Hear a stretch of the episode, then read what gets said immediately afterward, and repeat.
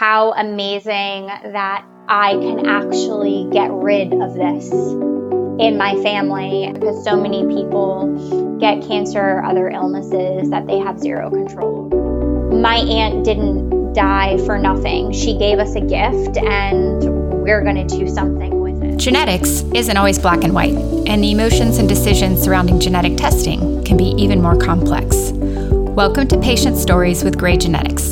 I'm Eleanor Griffith, a certified genetic counselor and the founder of Grey Genetics, a telehealth genetic counseling and consulting service. It seems like there are constantly headlines in the news about genetics, but few news stories focus on the patient experience. At Grey Genetics, we are collecting patient stories, your stories. Every other Tuesday, we share an interview with a patient or a genetic counselor. I think that physicians who don't test their patients for hereditary cancer are really doing a disservice. Life without a stomach is in a way the same that it was before. It's amazing that your what your body can go through and what you can fight through. Because I have to think about these small things, it makes me really thankful for small things. Sherry Lee Pasalacqua is 31 years old. When she was 26 years old, after losing her maternal aunt to stomach cancer, Sherry was found to carry a mutation in the CDH1 gene, inherited from her mother's side. Her genetic diagnosis led her down a path that included a prophylactic gastrectomy at the age of 30. She is passionate about raising awareness for hereditary cancer risk and how testing can be life saving. She has also recently started an Instagram account focused on stomach cancer awareness. Hi, Sherry. Thank you so much for coming on the podcast and sharing your story with me. No problem. So, you have a mutation in a gene called CDH1. What does that mean, and how did you learn that you carried a mutation in the CDH1 gene? The CDH1 gene is associated with hereditary diffuse gastric cancer. It's primarily known as HDGC. And the way that I found out that I had this was about six years ago. My aunt, which is my mother's sister, got very sick. She got sick in November and uh, they didn't know what was wrong with her. She kept going to the doctor. They said that she had a blockage. She drank and they assumed that it was due to that. And then six months later in May, she passed away. And before she passed away, someone said, I want to test you to see if this is hereditary. And it was. Um, they thought it was at first colon cancer, and it wasn't. It was actually stomach cancer that came from CDH1 that spread down to her colon. And that physician that tested her, that's how we found out that it, the mutation was in our family. Okay. And was it was it a case where the cancer was advanced enough that it wasn't obvious where the cancer had originated? Yes. So with CDH1, it grows in the lining of your stomach, so it's very difficult to find. And based off of statistics, it's actually usually usually found in stage four or stage five. So by that time, there's I believe only a four percent survival rate. So what happens is is that it grows in the lining. You don't know it's there. You don't have symptoms, and then a lot of times it spreads to other places in your body.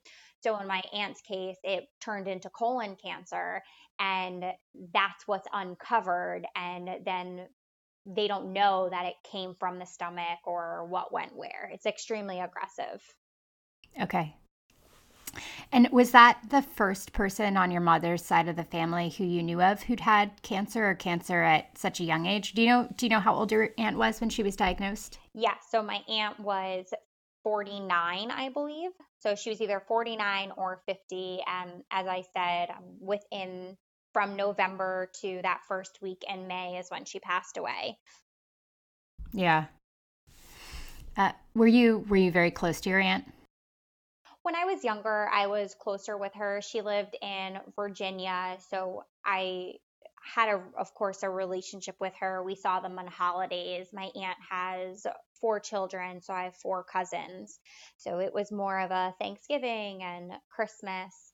And then in those final 6 months I did see her and It was absolutely horrendous. Um, the state that she was in, it, I want to say it quickly progresses and slowly kills you, mm-hmm. if that makes sense, because she was hallucinating. She was so thin and she was in a tremendous amount of pain and it was a horrible thing to watch and not something that I would ever want my loved ones to watch me go through. Yeah. How how did she share with you the information about the CDH1 gene and that genetic testing? Do you know if it's something that her doctor urged her to share? Did she bring it up, or did you or your mom ask her about um, that kind of information?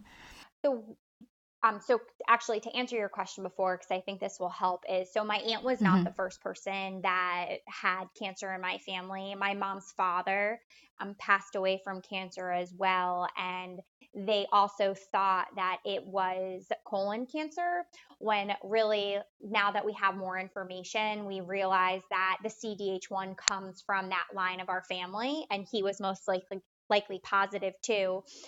Um, we had no idea what CDH1 was. I work in healthcare, and uh, all you ever hear about is BRCA because right.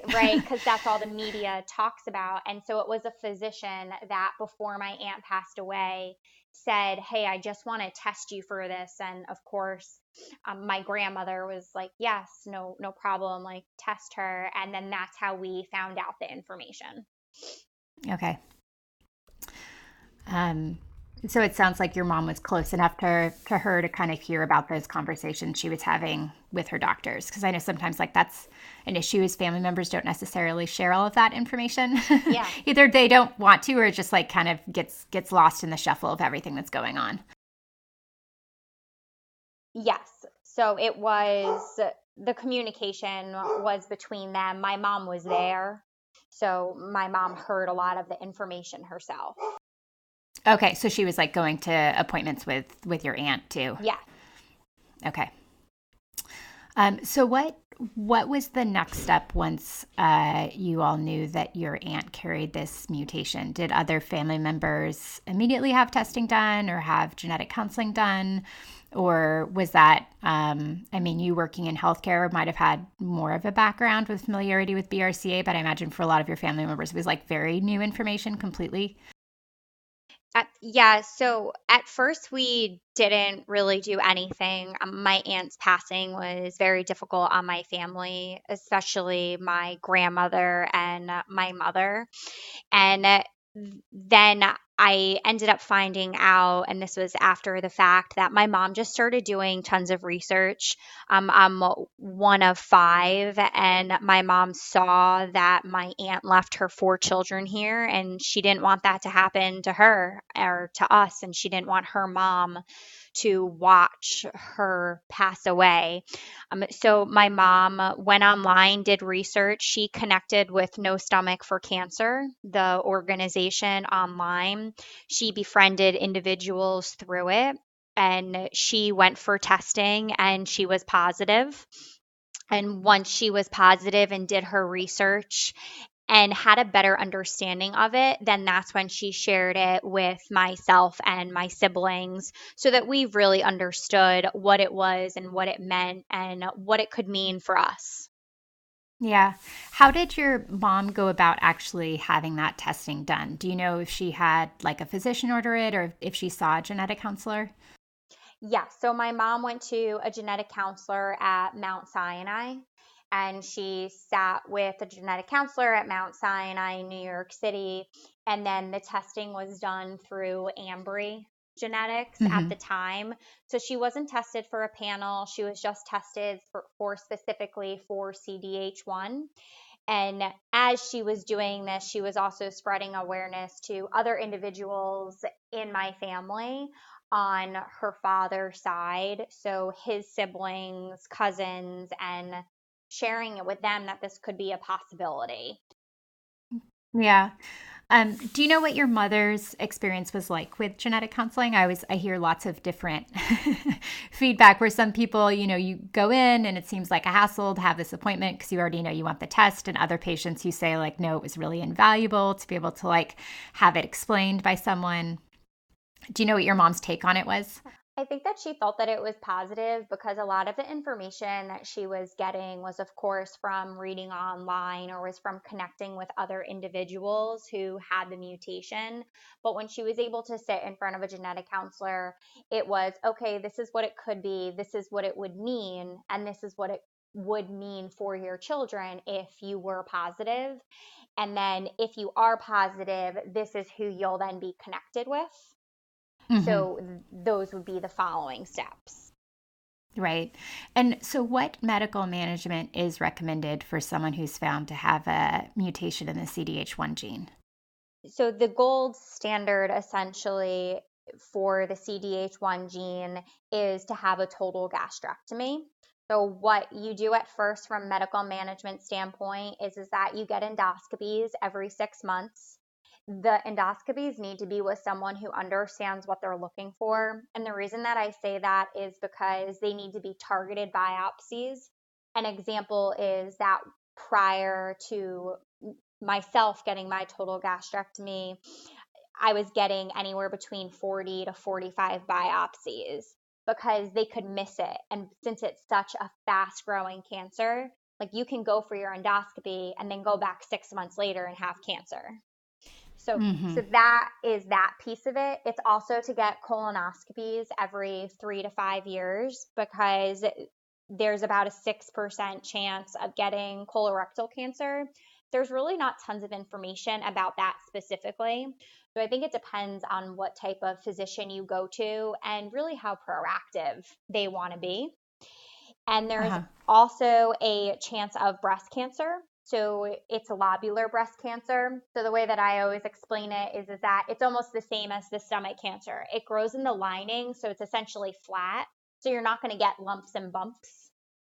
Um, uh-huh. So you have to get MRIs and mammograms alternating every six months. Which that that is the kind of management that's similar to someone with a BRCA mutation, right? Even though the where it would grow is different. Yes, it is, and I know that when I started talking about CDH1, n- no one, of course, knew what it was. But then when I bring up the breast cancer piece of it, they're almost in a sense floored because they think that the only way they can get breast cancer is if they are positive for the BRCA gene, which is false. Um, my mother had a total gastrectomy and she also had a double mastectomy with reconstruction because there is a I want to say it's about a 53% chance of getting breast cancer. Yeah, really high. Yeah. Um, do you have a sense of how common it is to have a CDH1 mutation? It is much less common than having a BRCA mutation, right? Yes, it is. So, CDH1, I don't know the statistics for it specifically. There's not tons of information. Um, I know that for stomach cancer, it's about 1 million people annually get diagnosed, and that mm-hmm. it is the third leading cause of death, um, which is very high. Um, but for CDH1 specifically, because when you have that type of stomach cancer and it's not found until stage four or five, the survival rate is extremely low. And so, your mom, when she met with the genetic counselor, and heard that part of the medical management would be a total gastrectomy prophylactic. Was that was that a surprise to her or was that something she'd already read online? I feel like that at least among genetic counselors that's that's something that always seems uh, I guess extreme to us because um, you know, there's a clear medical indication, but it's just like such a hard surgery to tell someone like you have to have this done. Yeah. um, when it when it you know like breasts are important, but they don't they're not part of your digestive system, for instance. Right. Um, so she was not surprised because she already knew. So before my aunt passed away, um, and actually let me back up. So my grandmother was telling me the story that when at first I think someone mentioned that my aunt had to get her stomach removed, and my aunt was like, You're not taking my stomach, like you're crazy. And then mm-hmm. in such a short time period, she became so ill that she was begging them, like, please just take my stomach. I just want to live. And Yeah. when you watch someone or hear someone that you love say that, and I don't want to speak for my mother, but I think that it was a no brainer for her because my aunt died, left her family here. It was a horrible, sad, painful death. And she had the opportunity to save her life. And if that meant not having an organ, then that's what she was going to do. Yeah. Yeah. Um, and once your mother had her test results, so she then knew that you and you said you have four siblings, right? So that each of you had a 50% chance of also having the same mutation. Did you and did all of your siblings also want to have testing done, or did you have any siblings who just did not want that testing? Yeah, so I right away wanted to get the testing done. Um, I think, again, because I saw my aunt right before she passed away in hospice, and then I knew the decision that my mom was making, that Mm-hmm. it was a no brainer for me. And I knew if I was positive, I was going to get a total gastrectomy. I didn't care. That's just what I was going to do. Um, so going into it, that was my decision. My sister is five years younger than me, so I'm 31. She's 26. At the time, she was still in college. So it really wasn't necessary for her to do it right then and there. Um, my brother is 11 months younger than me, and he at first made the decision to not get the testing done. And his reasoning at first was, well, I'm not going to get my stomach removed. So he didn't feel a need for it. And then through conversations, it was you don't have to take that approach, but at least if you have the information, you can then get endoscopies and Mhm. you can increase surveillance. And then my brother wanted to have a baby. And because he wanted to have a baby, he made the decision to get tested. And he was negative, which I'm, of course, very happy about. And he has a beautiful six month baby girl. And um, she's, of course, negative because he was. Yeah. Yeah.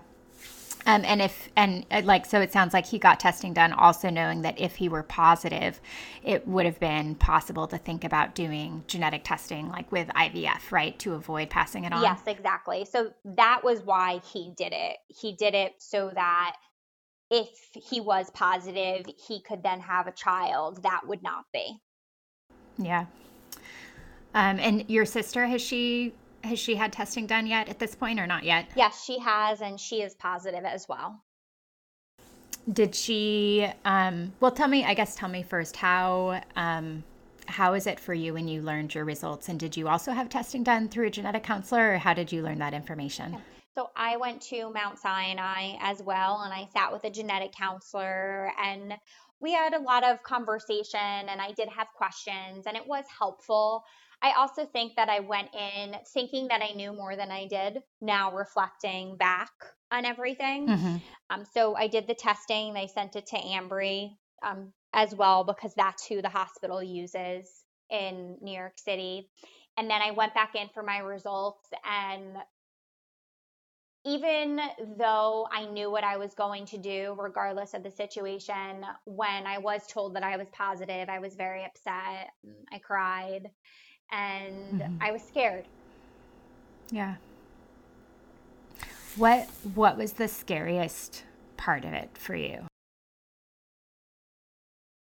I think just the surgery in general and not knowing like what could happen and being scared that something could go wrong. Uh-huh. And at the time, so I'm 31 right now. I want to say I got tested maybe about 4 years ago. And Uh-huh. you know, for me, it was like I'm 26, 27 years old and I have this thing weighing over me. And I know a lot of individuals, when I share with them or talk to them about this, they don't understand and they think that, oh, well, you're going to get your stomach removed. Like, that's crazy. Or how are you going to live?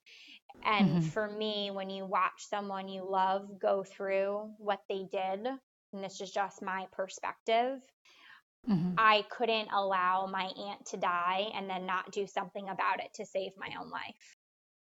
Right.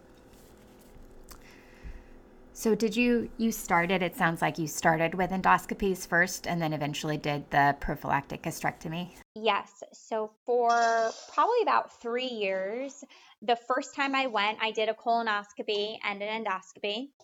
And then I just did the endoscopies every six months. And I as well started the mammograms and the breast MRIs alternating every six months as well. And then on November 30th, um, 2017, I did a prophylactic total gastrectomy. Okay. And so, what was that surgery like for you in terms of leading up to it and then the actual surgery and the risks and the recovery? So, I, leading up to it, I at first didn't really think about it. And I didn't want to think about it just because it, it made me upset. So I stayed really busy. I was finishing my MBA, working full time. Um, and I almost like threw myself into that so that way I couldn't think about it. And then mm-hmm. leading up to it, probably about four weeks before, I was extremely anxious, really upset. And I think I said uh, multiple times to, at the time, my boyfriend, like, what if I die? Because mm-hmm. I was so scared. Yeah. And, and I, I then I had the surgery and the day was extremely emotional. So it was a robotic surgery. So what they did mm-hmm. is they went in robotic, removed my stomach, and then my surgeon went in and he was not able to attach my esophagus and my intestine laparoscopically. He, uh-huh. he tried a multitude of times and the staple gun malfunctioned. I was in there for about 11 hours um, and it eventually did work, but they had to open me up. Um, I woke up with 22 staples, the norm of the two drains, feeding tube, and all of the other fun stuff that goes along with it. Um, from a recovery standpoint, it was very challenging. It was upsetting. It emotionally um, was very difficult for me, which, you know, it's mentally, physically draining. Um, and there was a mm-hmm. lot of complications throughout my recovery to where it took me about nine and a half months to be able to even like go back to work normally because of all of the complications that occurred. And was this, did you say, had you finished an, your MBA before you had the surgery, or was this kind of like in the middle and you had to put a pause on it? I finished it. So I originally was going to get the surgery done, and then I decided to go back to school. So I went into a 22 month executive MBA program at Fordham in Lincoln Center in Manhattan. And my goal was to finish school, which I did, and then get my surgery. Um, based off of information that I've read, they actually say now that you should be at 30.5 is actually the high point to wait for the surgery. And that's where I was. 30, 30 and a half. What's, what do you mean by 30.5? So, thir- so I was 30 years old and six months. So oh, that's very precise. Yeah. so, and I only saying that because I was literally at that time, and that wasn't on purpose. Okay. It was just uh, when it fell. Um, okay. One one positive thing is that you happened to work out for you in the exact recommended time. Yeah. do you do you have a sense of how common it is to have the sorts of complications that you had with a gastrectomy? like if that's something that that comes up often or if it was bad luck or if there are different things that could have been done to avoid it yeah so I did a lot of research and I follow a lot of different bloggers and individuals that are now positive for CDH1 or have had total gastrectomies. And I think for me, unfortunately, it's just everything that could have went wrong did. So mm-hmm. everything from the staple gun malfunctioning and them not being able to connect my esophagus and my intestine. And due to that, my esophagus was extremely small. So I actually mm-hmm. couldn't eat or drink almost anything for months and I lost about 40 pounds. I'm a small person. So I went into the surgery weighing 123, which for me is actually was almost kind of heavy. I'm usually around 117 and I got down uh-huh. to 73, 74 pounds. So you lost 40 pounds you didn't really have to lose in the first place. Yeah, exactly. Um, so I couldn't walk. I couldn't eat, couldn't drink. I, I couldn't do anything I, because you have no energy, right? Because you're so malnourished. And then when they went in to stretch out my esophagus and see what was going on, it actually tore open and then I had a stent placed in that was too large, and then another stent put in, and then that stent fell into my GI tract, and there was just everything that could have gone wrong did. Yeah. How did you how did you get your nutrition during that time when you couldn't eat or drink? Did you have an IV? No, I didn't. So I originally had a feeding tube, but the feeding tube popped out of my GI tract so that of because that would be something else that could have gone wrong so it did yeah yeah so it, yep so it popped out of my gi tract so i didn't have that and then i was having such a hard time with liquids that i the protein shakes the this the that they just didn't work and also right I got my stomach removed. My body's so different. I also just couldn't eat and drink certain things. So a lot of what they wanted me to then drink, I couldn't because then it made me not feel good, like the protein. Mm-hmm. Um, so eventually, so I had my surgery in November. I was in the hospital for two weeks. Then I went back into the hospital in March and April. I was there for a stint of about 23 days. They then finally put a PPN in and that's how I was then getting my nutrition. Yeah.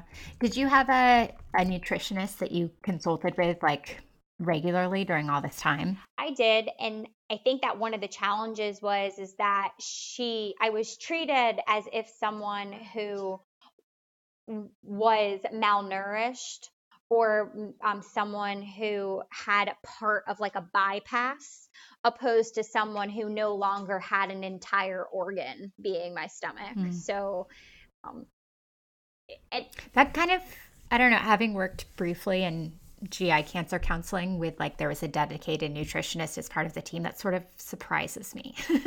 That you know in new york city you wouldn't have had a nutritionist who was sort of familiar with your situation and how it was very different from those other situations.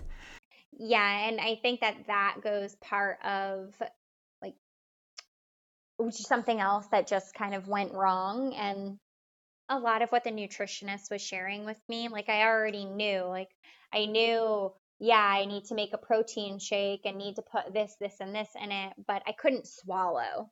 So mm-hmm. I think for me, it's not even harping on the nutritionist piece of it, right? Like I couldn't swallow. There was something else wrong. And what was wrong is, is that the osmosis, so the connection between my esophagus and my intestine, it never healed. So it never healed because of the surgery. But then I couldn't get nutrition, right? Because I couldn't eat and drink. So it was a double edged sword. Like it was never going to get fixed. So, in a way, I'm so thankful, I guess, in a sense, that it tore open. because uh-huh. honestly, if it never did, who knows what state I would be in today. I highly doubt I'd be on the phone with you. I'd probably still yeah. be weighing 73 pounds thinking that this was now my life. We'll be back with Shirley's story in just a minute. A few weeks ago, Grey Genetics launched two new services just for you. Have you taken a 23andMe DNA test and want to discuss the results of your report?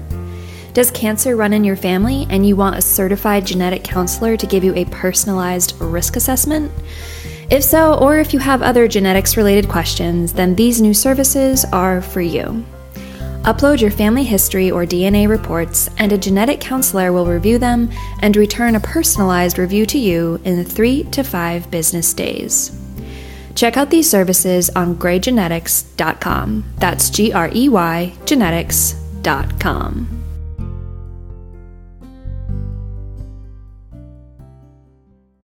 So after you said like it took like nine and a half months before you could go back to work, and then once you were um, once you were actually getting some nutrition and starting to be more on a healing path, then like what has it been like for you to live without a stomach as you've kind of transitioned toward being in a healthier place? Yeah, so I finally hit 100 pounds in August, and I feel that at first when I went back to work, it was, of course, extremely challenging. The type of job that I have is very customer focused internally and externally. So presenting, being in front of clients, right? You can't eat and drink when you're doing that.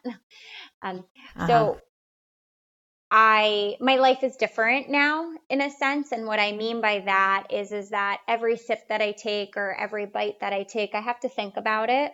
I still have to think about it because I really haven't been a, in a better place for that long. So I need to make sure that I really chew my food.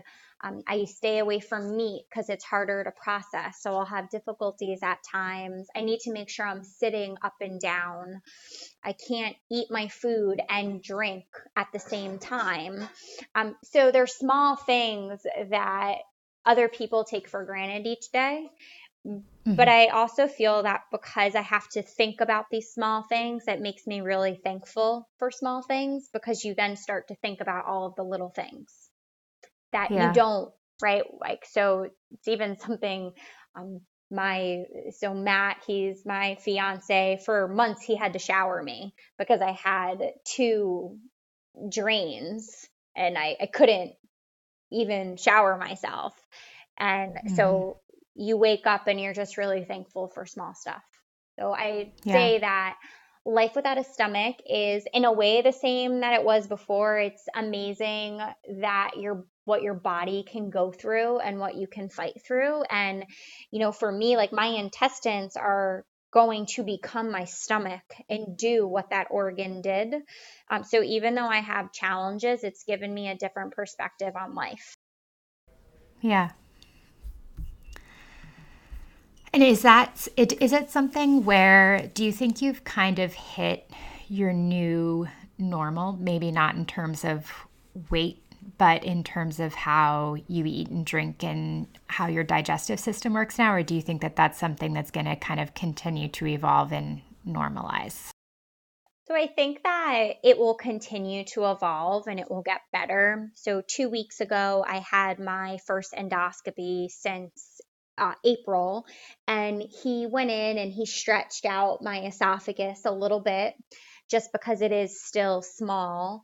And you know, that will allow me to eat a little bit more. And, you know, maybe in a few years, I will be able to eat meat.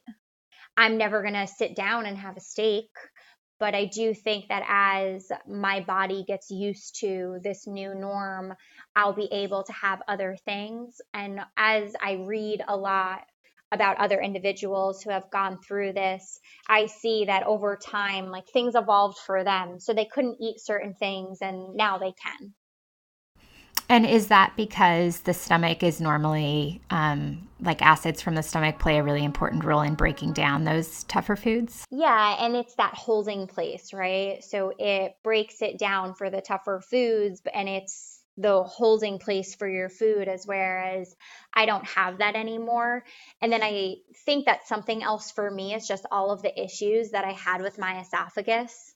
So as mm-hmm. like you know, like the esophagus is a very finicky muscle. And mm-hmm. I sometimes will swallow something and it just gets stuck. And it's my esophagus kind of closing up.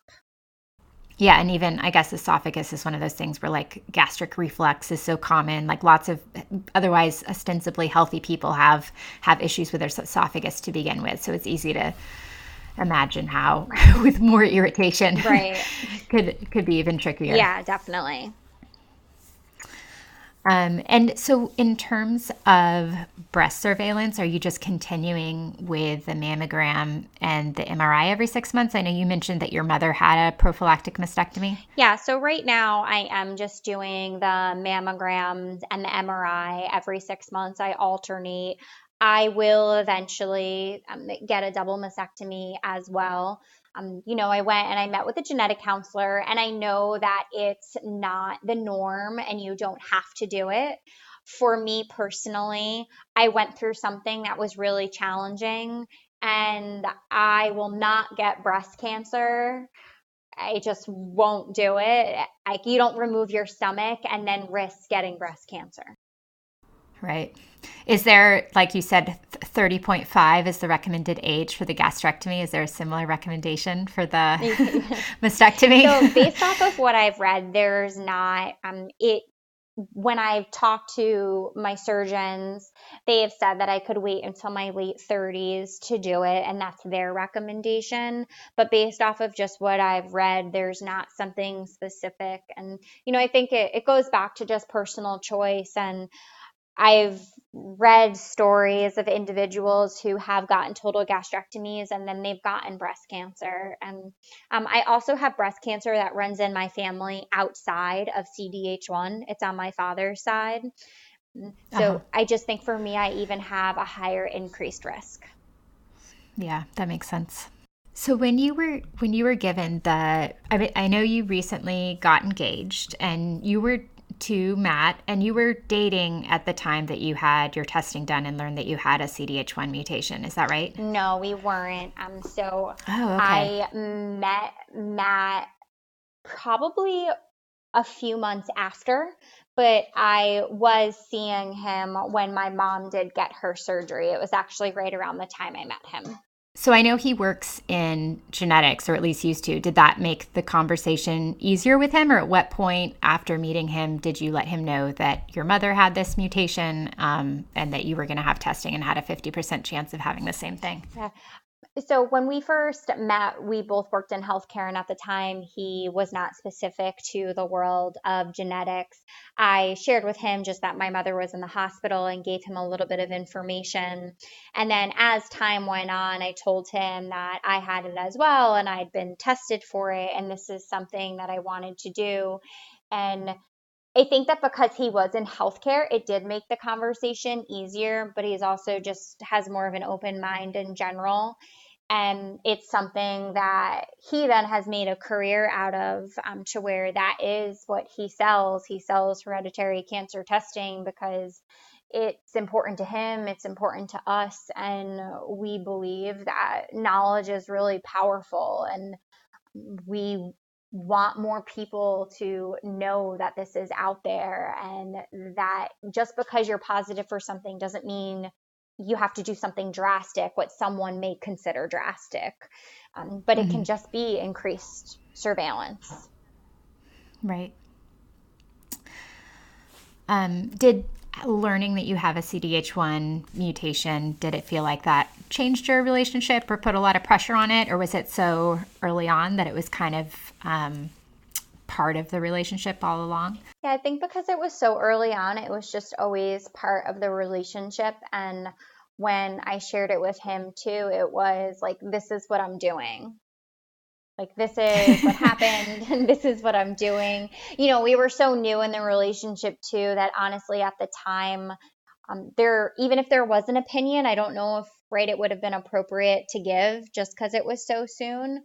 Um, but I could see if someone had been someone with someone for longer, how someone may have had a strong opinion, or maybe if they're not in healthcare, just not understanding why someone would want to do what they were doing. Because I know for me, so many people did not understand and gave their opinion, but they also mm-hmm. they didn't understand. What kind of like what kind of conversations did you have with people um, where they I'm where they express those opinions i'm wondering how that how that would come about yeah so sharing with them just maybe about my aunt or probably more so when my mom was in the hospital and sharing what she was going through and it being like oh well she doesn't have cancer like that seems really drastic I'm like, well, I could uh-huh. hear where you're coming from, but these are the facts. And based off of these facts, and what has happened to my family, we don't consider it drastic. And again, for us, it was my aunt didn't die for nothing. She gave us a gift, and we're going to do something with it. Yeah. Do you know if your cousins have also had testing done and made similar choices? So, a handful of my cousins have had testing, and there's been a mixture of positives and negatives. My mom's cousin was tested a few years ago and was positive, and she made the decision not to get a, a prophylactic total gastrectomy, but she was doing her endoscopies. And about a year ago, when she went in for her endoscopy, they found cancer. And mm-hmm. then she had to do chemo get a total gastrectomy and then do chemo again. And she's okay, thankfully.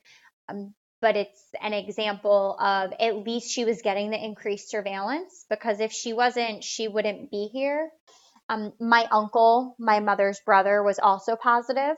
And when they mm-hmm. went in for his total gastrectomy, they did find cancer cells and he's okay. They removed everything. Um, but he wouldn't be here today if he didn't go in for that gastrectomy because maybe when they did the endoscopy, right, they could have missed it because again, right. like you can't biopsy the entire stomach. It's targeted. Right. Mm-hmm. So, at this point in your life, you're recently engaged, you don't have kids yet. Um, I don't know if that's something that you thought about before you learned about all of this, and if having a CDH1 mutation makes you think about it any differently, or um, your brother's decision to have testing done related to his family planning. Has that kind of affected how you think about your options? Yeah, so Matt and I have had a lot of discussions about this, and I will do IVF and I will make sure that um, we're testing the eggs and it's not 100%, of course, but how amazing that I can actually get rid of this in my mm-hmm. family. Mm-hmm. And I think that that's how, at least for me, um, and I'm not saying I always have good days, right? I have days where I get upset or I get frustrated or all, days all the time where I don't feel well. But I actually have the opportunity to take something and I can make sure that the children that Matt and I have don't have this. And that to me is amazing because so many people get cancer or other illnesses that they have zero control over. Right. And with IVF, um, with prenatal genetic diagnosis and IVF related to something like this, it's really testing for the specific mutation that they know that you carry. So it's really specific targeted testing. I'm wondering, is this another conversation that comes up with people where they're confused and like conflating with CRISPR embryos or yeah. do you have those kind of conversations with people? Yeah, so it's actually funny that you say that. So I was talking to someone about it probably about two months ago and they were like, Oh, so are you just gonna like pick someone that looks like you? I'm like, what are you talking about? I'm like, it's gonna be my egg. Like I think they thought I was gonna go and um, it was gonna be someone else's egg. oh, that's interesting. Like assuming that it would have to be an egg donor. Right. Right. Mm-hmm. Whereas whereas really if we know if we know the mutation, it can be tested for. Yeah, exactly. and um, so, and I think on my end, when things like that happen, I then the next time I share, I'm just more specific. And the reason, again, is just because the education piece of it is really important to me. Um, so I want mm-hmm. them to know that this is an option and this is something that you can do. And I think that that's great that we have the technology to be able to do that. Yeah. Um, and I know you started an Instagram account recently called Previvor underscore perspective, where you write about, um, well, I don't know if I should say write about, because where you post about, since it's Instagram, where you post about um, stomach cancer and helping to raise awareness for stomach cancer. What what inspired you to do that, and what do you wish that people um, or even doctors just knew about CDH1, hereditary cancer mutations, or just stomach cancer specifically? Yeah. So, what inspired me to do it is that when I was going through everything that I was essentially this past year, I felt really alone. And I felt this way with having a tremendous support system. So, I had so many family, friends, no matter what. There was just so many support from text calls, people visiting me, taking care of me. And I still felt like I was the only person in the world going through this.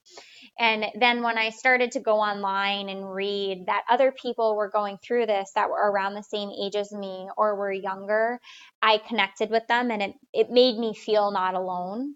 And it made me mm-hmm. feel, okay, well, they were okay. I'll be okay too. Um, so, over just the course of this last year, why I started it was because if just one person reads something that helps them, like to me, that's winning because someone else did that for me and they may not realize it, but they did. Yeah. How so you mentioned you've been able to connect with younger people who've had who've either had stomach cancer or who have this same a, a C, who also have a CDH1 mutation? Yeah, so through social media, just individuals who have blogs, for example, and just reading things that they've been through, um, it helps because I'm like, oh, that happens to me too. Right. Are there any of those resources that you'd specifically recommend that you found more helpful than others? I know you mentioned that your mom. Uh, which one did you say that your mom so no connected yeah with? so no stomach for cancer um, they have a website. They help you in any way possible from connecting with different physicians or individuals who have had this. And something that you asked me earlier was what is something that I wish maybe physicians knew? So, one of the things is that if you're a physician who has someone who's going through this, I feel that it should be part of the protocol to connect individuals or to say to them, hey, talk to other people who are going through this. Because I walked into this and nothing could have prepared me for it. But I think that if I would have done a little bit more research or I would have known of different support groups, I think that it would have really helped me emotionally um, mm-hmm. because mm-hmm. I was in a really poor place emotionally and it was really challenging. And I'm a really positive person and I'm a go getter, and it's not me to be like that. But this mm-hmm. entire thing, um, it in a sense kind of broke me because it was just really hard to get through. Um, and I feel like that helped me. And then I think that physicians who don't test their patients for hereditary cancer are really doing a disservice I think that they mm-hmm. should talk to their patients about their family history. They should make people understand. And if they're not comfortable doing it, then um, they should reach out to genetic counselors or different organizations because there are so many people that this does impact. And why do you feel? I mean, it sounds like you think that, and I'm also under the impression it's very true that doctors um, miss a lot of patients who meet criteria for testing, who meet guidelines for testing. Insurance would likely cover testing for them, and they're not offered testing. Why? Why do you think that is? They, are they missing the family history, or they don't they don't realize the like what the family history suggests? Yeah, so I think that there's a handful of different reasons. I think one that providers now have to do so much. And so mm-hmm. it's not only about patient care anymore, right? So they have to deal with billing, insurance companies. There's so much that goes into their day to day. And with that, I'm sure it's extremely challenging to stay on top of other things. Um, I think another reason is is that they don't know and maybe they're not seeking out that information or that information isn't being provided to them or they think um, and i can say this about like my fiance matt i can't tell you how many times someone has looked at him and said like oh well people don't have cdh1 and he's like well actually and then he tells our story and it's just like you shouldn't assume the information because you don't know. Right. Mm-hmm. Do you do you have you heard from him how that story impacts physicians if they think it's a one-off or it, if it really changes their perspective? Yeah, I think that in a majority of cases it changes their perspective because then they can connect with that with someone's story um, I'm not saying that they all then turn around and test, but I do think that there's been cases where he has made people um, just open up their minds and expand what they think um, because they just they don't know and you don't know what you don't know right? Whether you have right. a phd or an mba or whatever it is um, we all have to continue learning and growing. Right what would you say to someone who's listening and thinking about their own family history of cancer? You know, maybe stomach cancer, or maybe they've heard it was colon cancer, or, you know, any kind of cancer where they're thinking maybe they meet criteria for testing, but they've not been offered testing um, and maybe now hearing your story of the gastrectomy are more more hesitant to go ahead with testing. Like what would you want them to know? Yeah so i think that if you're someone who has cancer that runs in your family i would sit down and kind of map out who has it. Um, if you're not sure where to go I think connecting with really any hospital or health system, there'll be genetic counselors, or if you have insurance, calling your insurance company and asking them what genetic counselors are in the area. I think, as far as like hearing my story and then saying, oh my goodness, I wouldn't want to go through that, or I wouldn't want to do that. Um, my response to that is is I'm such a different person than I was a year ago and even though I had all of these challenges and things happen to me, I don't have cancer. I'm not going to get stomach cancer and if anything it's made me a better person because I have like this newfound appreciation for, as I said, like the smallest of things. And not everyone gets that, right? Like we're all gonna we all get different things from different moments or experiences. But for me, even all of the things I've been through at my hardest of days, I would still go back and I would still make the same exact decision that I made because I know that it was the right choice. Yeah. It's really nice perspective. You're not someone who needs a book on mindful eating either. no, definitely not.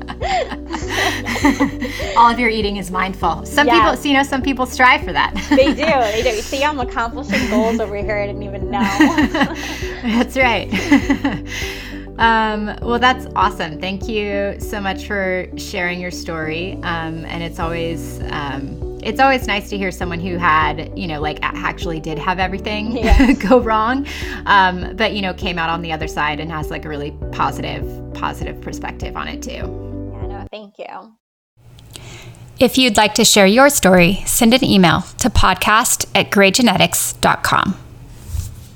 Patient Stories is an ad free podcast and is unaffiliated with any commercial genetic testing laboratories. We would like to keep it that way. You can now donate to Patient Stories online by going to greygenetics.com slash podcast slash donate. If you don't want to make a monetary donation but still want to support the show in another way, leaving a review on iTunes or sharing our episodes through social media also makes a big difference. The information contained in this podcast does not constitute medical advice and is also not a substitute for genetic counseling.